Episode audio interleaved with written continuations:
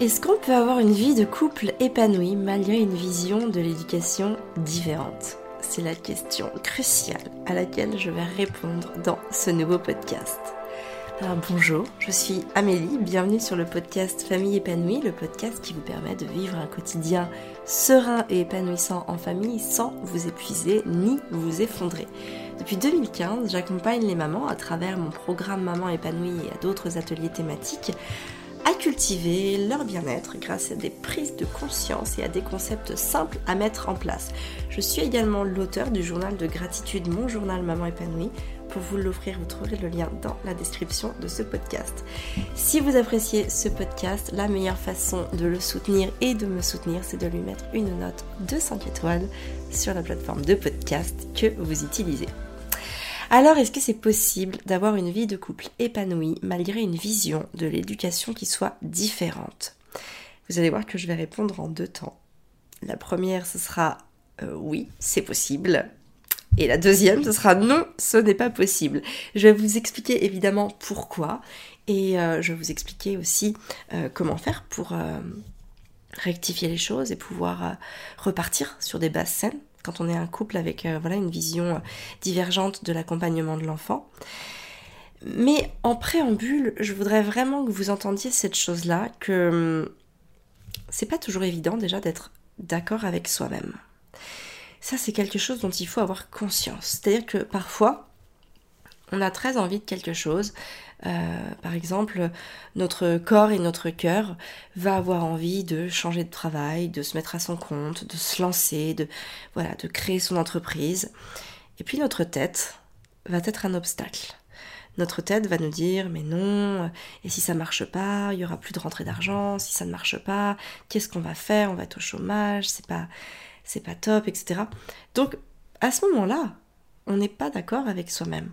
Hein, on peut avoir un, un cœur et un corps qui, qui nous emmènent, en tout cas qui ont envie d'aller dans une direction, et puis on a une tête qui peut s'opposer. Et euh, ça peut être à chaque fois, euh, dans ce, dans ce triptyque, euh, ça peut être l'un des trois qui fait obstacle. Et donc bah, dans ces moments-là, non, on n'est pas forcément d'accord avec soi-même.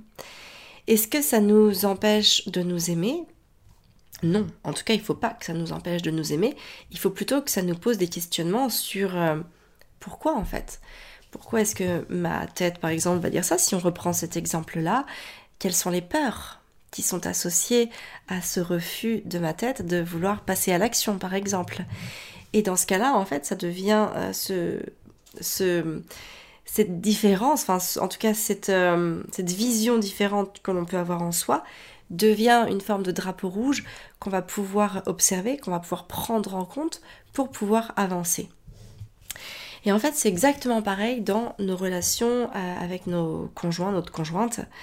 Euh, je vais dire notre conjoint parce que je sais qu'il y a plus de femmes qui écoutent ce podcast, mais sachez que c'est exactement pareil. Si vous êtes un homme, euh, vous pourrez transposer très facilement à votre conjointe. Et parfois, en fait, quand on n'est euh, pas en accord sur, euh, sur la vision de l'éducation qu'on peut avoir avec notre conjoint, c'est parce que quelque part, euh, le comportement que va avoir notre conjoint nous amène des peurs. Il peut y avoir la peur de, bah, de se montrer euh, dans des modes de pensée différents face à nos enfants. Hein, il y a aussi la peur de, de se dire euh, si papa dit oui et maman dit non, bah, notre enfant, euh, qu'est-ce qu'il va choisir en fait ? Qu'est-ce qui va se passer pour lui ? euh, Puisque bah, les, les deux ne sont pas d'accord. Donc parfois, c'est, c'est aussi, on a un petit peu dans l'esprit, euh, on va dire, le, le fait de faire front face à son enfant. Je ne sais pas si ça vous parle ça, mais de vous dire on doit être un bloc, on doit être d'accord tout le temps, euh, on doit se montrer fort face aux enfants, on est comme un roc.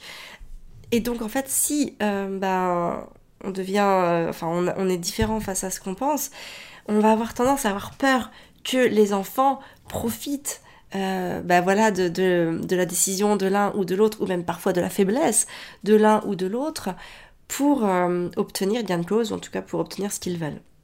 En vrai, ça se passe pas vraiment comme ça. La, la dualité, la, ou même tout simplement la, le fait de pas être d'accord, c'est important. C'est important pour nos enfants, c'est important qu'ils en prennent conscience parce que c'est le reflet de ce qui se passe dans la vraie vie. Dans la vraie vie, en société, les gens ne sont pas toujours d'accord. Hein, essayer d'obtenir l'unanimité sur une décision toute bête. Par exemple, vous prenez en entreprise un modèle de machine à café pour la salle, pour la salle de pause, vous verrez que ce sera peut-être très difficile d'obtenir l'unanimité parce que chacun a ses raisons, chacun a ses croyances, chacun euh, voilà, vibre pour telle marque, et cetera, et cetera. Donc vous verrez que l'unanimité, d'une manière générale, c'est quelque chose qui est quand même relativement rare. Et donc au sein d'un couple où on vit tout le temps ensemble, où voilà, où il y a quand même cette...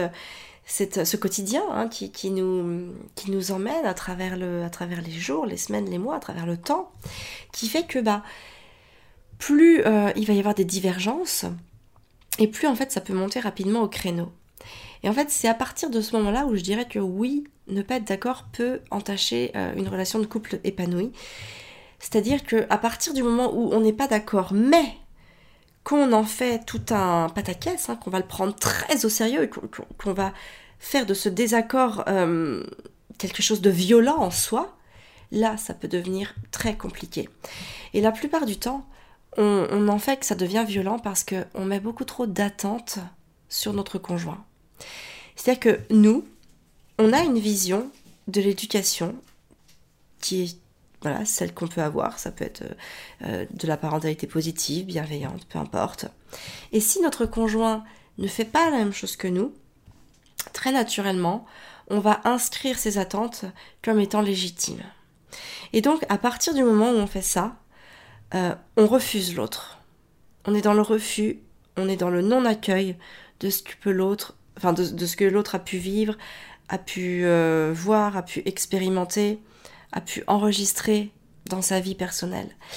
Et à partir de ce moment-là, l'autre peut se sentir exclu de la relation, il peut se sentir vraiment mis à part.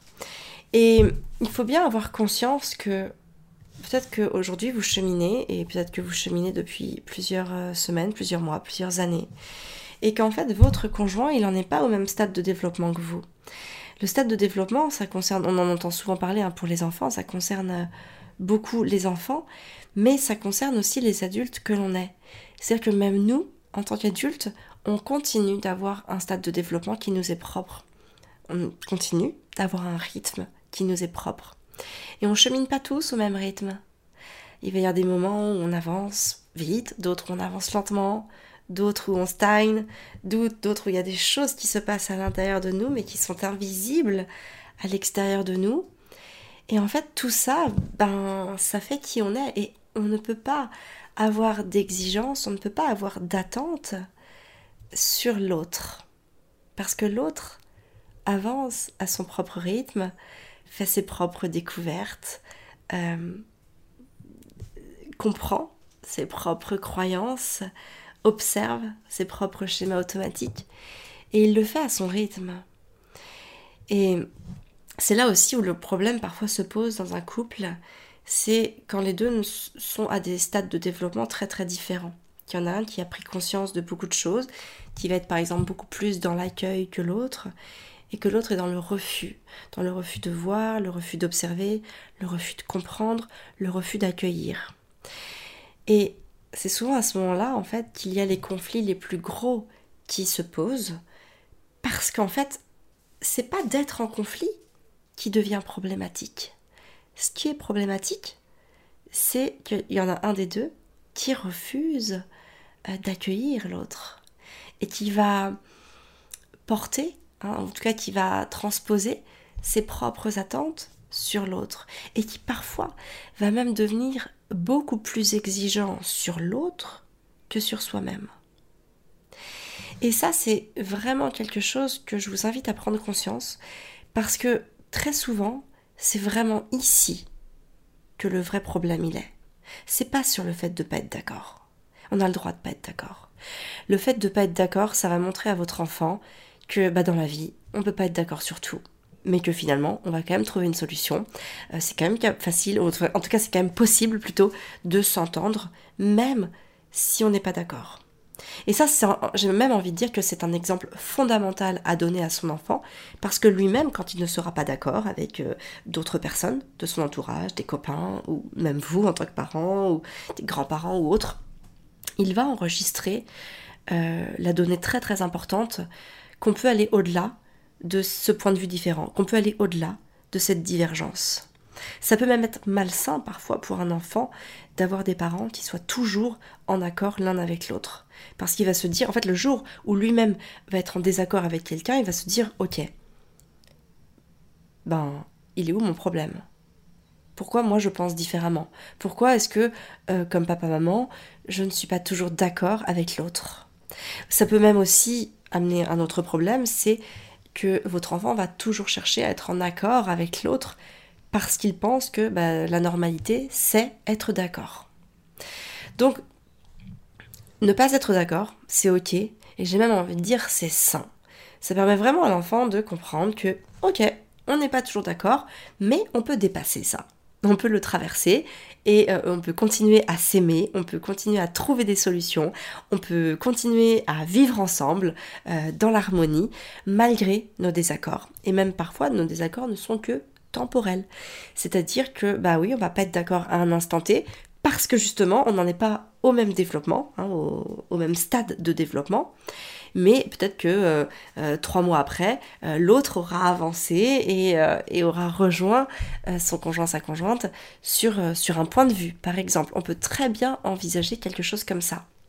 Donc, le vrai problème, mais vraiment, hein, le vrai, vrai problème euh, de, de, des points de vue différents sur la vision de, de l'accompagnement euh, de l'enfant, c'est quand l'un des conjoints transpose toutes ses attentes, voire toutes ses exigences sur le comportement de l'autre. Parce que là, il peut y avoir euh, une rupture qui se passe entre les deux. Il y en a un qui se dit « mais de toute façon, je ne suis pas conforme à ce qu'il attend de moi et donc je ne suis pas aimée ». Elle ne m'aime pas, et à partir de ce moment-là, on peut avoir euh, abandon émotionnel, on peut avoir euh, bah, prise de tête avec violence verbale, peut-être même violence physique. Euh, je vous invite d'ailleurs à écouter le podcast sur l'abandon émotionnel que vous retrouverez euh, voilà, sur, euh, en allant, en descendant un petit peu euh, sur les podcasts. Mais euh, ça peut arriver. C'est quelque chose vraiment euh, qui peut amener à un point de non-retour, qui peut vraiment amener à un point de rupture. Donc si vous en êtes là aujourd'hui, la première chose que je vous invite à faire, c'est pourquoi est-ce que vous avez besoin que votre conjoint pense la même chose que vous ? Pourquoi est-ce que vous avez besoin euh, de vous sentir euh, conjointement unis dans votre manière de penser, dans votre manière d'accompagner vos enfants ? Qu'est-ce qui vous fait peur dans le fait que, que vous ne soyez pas raccord sur votre vision de l'éducation ? Qu'est-ce que vous pensez qui va se passer chez vos enfants si vous n'êtes pas d'accord avec ça? C'est vraiment sur ces peurs-là qu'il faut travailler, parce que souvent ce sont des peurs qui sont complètement euh, subjectives, euh, qui sont uniquement euh, liées à notre histoire personnelle. Parce que quand le, la différence de point de vue est complètement assumée, ben c'est très sain. Et en fait, l'enfant va comprendre qu'on peut se construire en étant euh, intègre avec soi-même, qu'on n'est pas obligé de se rallier à l'autre. Et parfois, bah, si ça doit péter un peu, ça doit péter un peu. La colère fait partie aussi des émotions primaires ancestrales qui sont importantes. Moi, je, je sais que euh, la colère est une émotion qui me permet de détecter certaines choses chez moi ou chez les autres que je ne peux pas ou que je ne veux plus accepter. Et donc ça me permet en fait ce travail sur moi. Les autres ne sont pas responsables de ma colère. Les autres ne sont responsables que de ce qu'ils viennent réveiller chez moi. Mais c'est très important en fait. Parce que lorsque quelqu'un me met en colère, c'est pas à la personne en fait que j'en veux. C'est qu'est-ce qu'elle a réveillé en moi qui me met en colère. Et pourquoi est-ce que ça me met en colère? Qu'est-ce que ça vient faire chez moi? Qu'est-ce que ça vient me dire que je ne peux plus accepter, ou que je ne veux plus faire, ou que je ne veux plus vivre. Et en fait, c'est ça qui est important. Et c'est que, en vivant avec l'autre, forcément, l'autre, bah, par moment, va être amené à éveiller de la colère en nous. Mais cette colère, il n'en est pas responsable. C'est pas lui le responsable. lui, il n'est venu que réveiller quelque chose qui est en nous, qui est déjà en nous. Et donc, c'est sur ça qu'on doit travailler. Et en fait, ce travail-là, euh, il, ne de so- il ne doit pas se faire contre son conjoint. Ça ne doit pas venir, on, on ne doit pas se positionner contre l'autre. C'est pas parce qu'on n'est pas d'accord qu'on est contre l'autre. Souvent, et c'est très naturel, à chaque fois qu'on est en conflit avec quelqu'un, enfin en tout cas qu'on n'est pas d'accord avec quelqu'un, on va naturellement se justifier. On va naturellement chercher à convaincre l'autre. Pourquoi ? Parce que on a besoin de se rassurer que ce que l'on fait, c'est bien. Et en fait, cet aval, cette approbation, on l'aura à partir du moment où on sentira qu'un nombre maximum de personnes autour de nous se rallient à notre cause.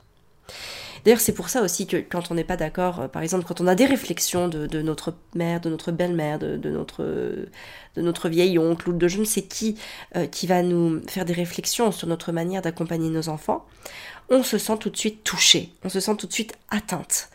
Parce qu'en fait, c'est pas forcément soi, euh, on n'est pas forcément atteint en nous, en fait, mais euh, on est atteint dans notre vulnérabilité à nous dire « est-ce que ce que je fais, c'est bien ou pas ?»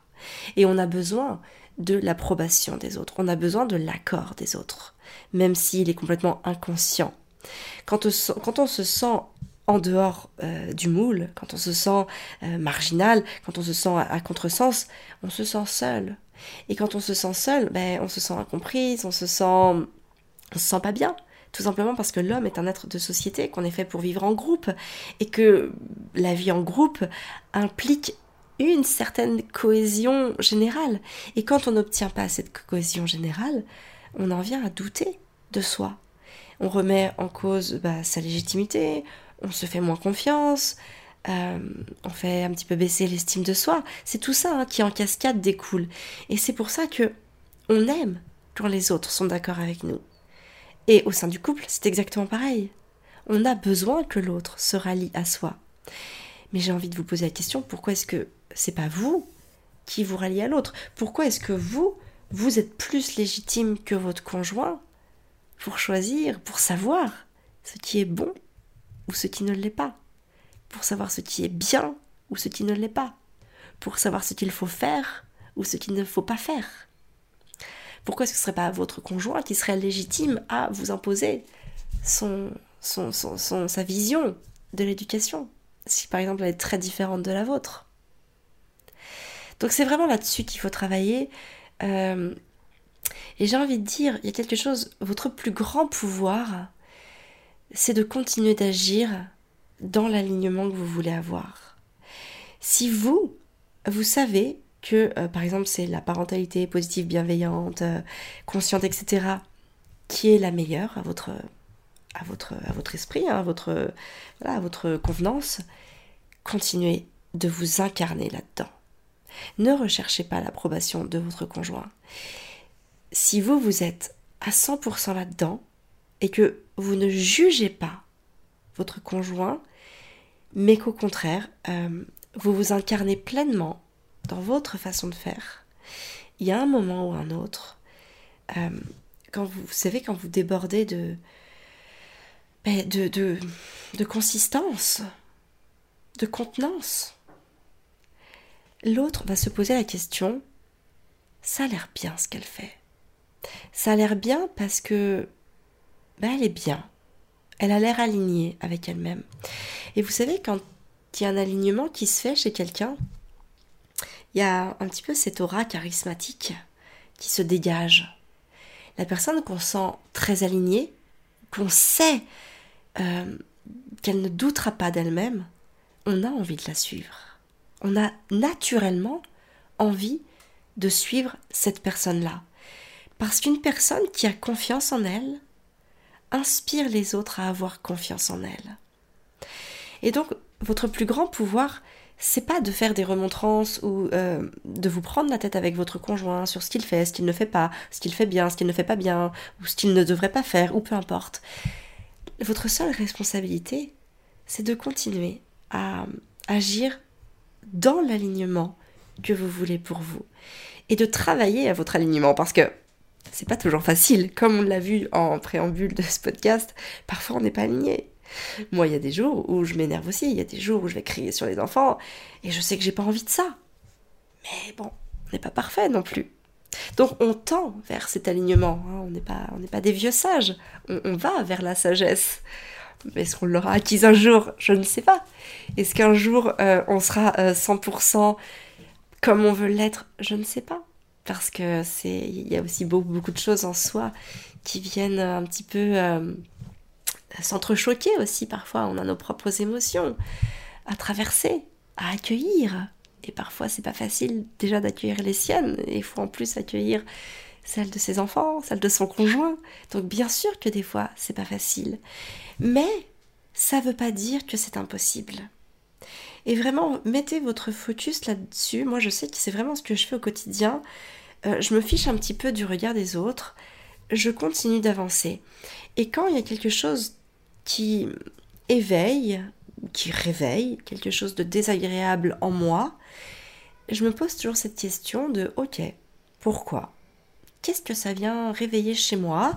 euh, Quelle est la peur euh, voilà, qui est réveillée ? Qu'est-ce que ça exprime ? Qu'est-ce que je suis en train d'accueillir ? Et qu'est-ce que j'en fais ? Est-ce que je l'écoute ? Donc est-ce que je me remets en cause sur ça par exemple ? Ou non ? Est-ce que c'est une peur qui n'est pas légitime ? Et donc je continue d'avancer, je la mets de côté. Ça veut pas dire que je l'oublie, ça veut pas dire que je fais comme si elle n'était pas là, mais euh, je me laisse pas submerger par cette peur. Je continue. Et en fait, quand vous faites ça, bah, ça devient beaucoup plus facile dans votre relation de couple, parce que l'autre euh, ne se sent plus inférieur à vous, ou en tout cas ne ressent plus vos attentes, ne ressent plus vos exigences. Et en fait, à partir de ce moment-là, bien le problème, en tout cas ce que vous considériez comme un problème euh, avec des visions différentes, n'en est absolument plus un. Parce qu'encore une fois, je vous le répète, ce n'est pas ça le vrai problème. Hein, le vrai problème, c'est l'exigence qu'on va avoir sur, euh, sur son conjoint ou sur sa conjointe. Et c'est ça, le vrai problème. C'est vraiment sur ça qu'il faut travailler. Voilà, donc j'espère que ce podcast vous aura aidé. J'espère qu'il vous aura donné des clés pour pouvoir avancer sur, euh, bah voilà, sur euh, ces différences que vous pouvez vivre Euh, avec votre conjoint et qui vous permettra de, de dépasser certains, certains stades pour, euh, bah pour une vie de couple plus épanouie malgré la différence de point de vue. En tout cas, si vous avez besoin d'aller plus loin sur ces thématiques-là, parce que bon bah là on en parle pendant vingt minutes, mais euh, le sujet demande à être bien plus exploré, sachez que c'est ce que je fais en détail dans le programme Maman épanouie, où je viens euh, un petit peu euh, vous donner l'essence même de, de ce qu'il y a en vous, vous faire comprendre en fait la manière dont on fonctionne, la manière dont nos peurs, nos schémas automatiques se sont enregistrés dans nos circuits neuronaux, euh, ce qu'on a besoin de garder, ce qu'on a besoin de transformer, ce qu'on a besoin d'évincer aussi. Euh, tout ce travail-là de cheminement, de développement personnel, je le fais Euh, en détail dans le programme Maman épanouie. Je vous mets toutes les informations dans le, dans le lien, dans, enfin vous trouverez le lien dans la description de ce podcast. Voilà, bah écoutez, je vous souhaite une très très belle journée. Prenez soin de vous pour pouvoir prendre soin de vos enfants. Je vous embrasse et je vous dis à la semaine prochaine dans un nouveau podcast.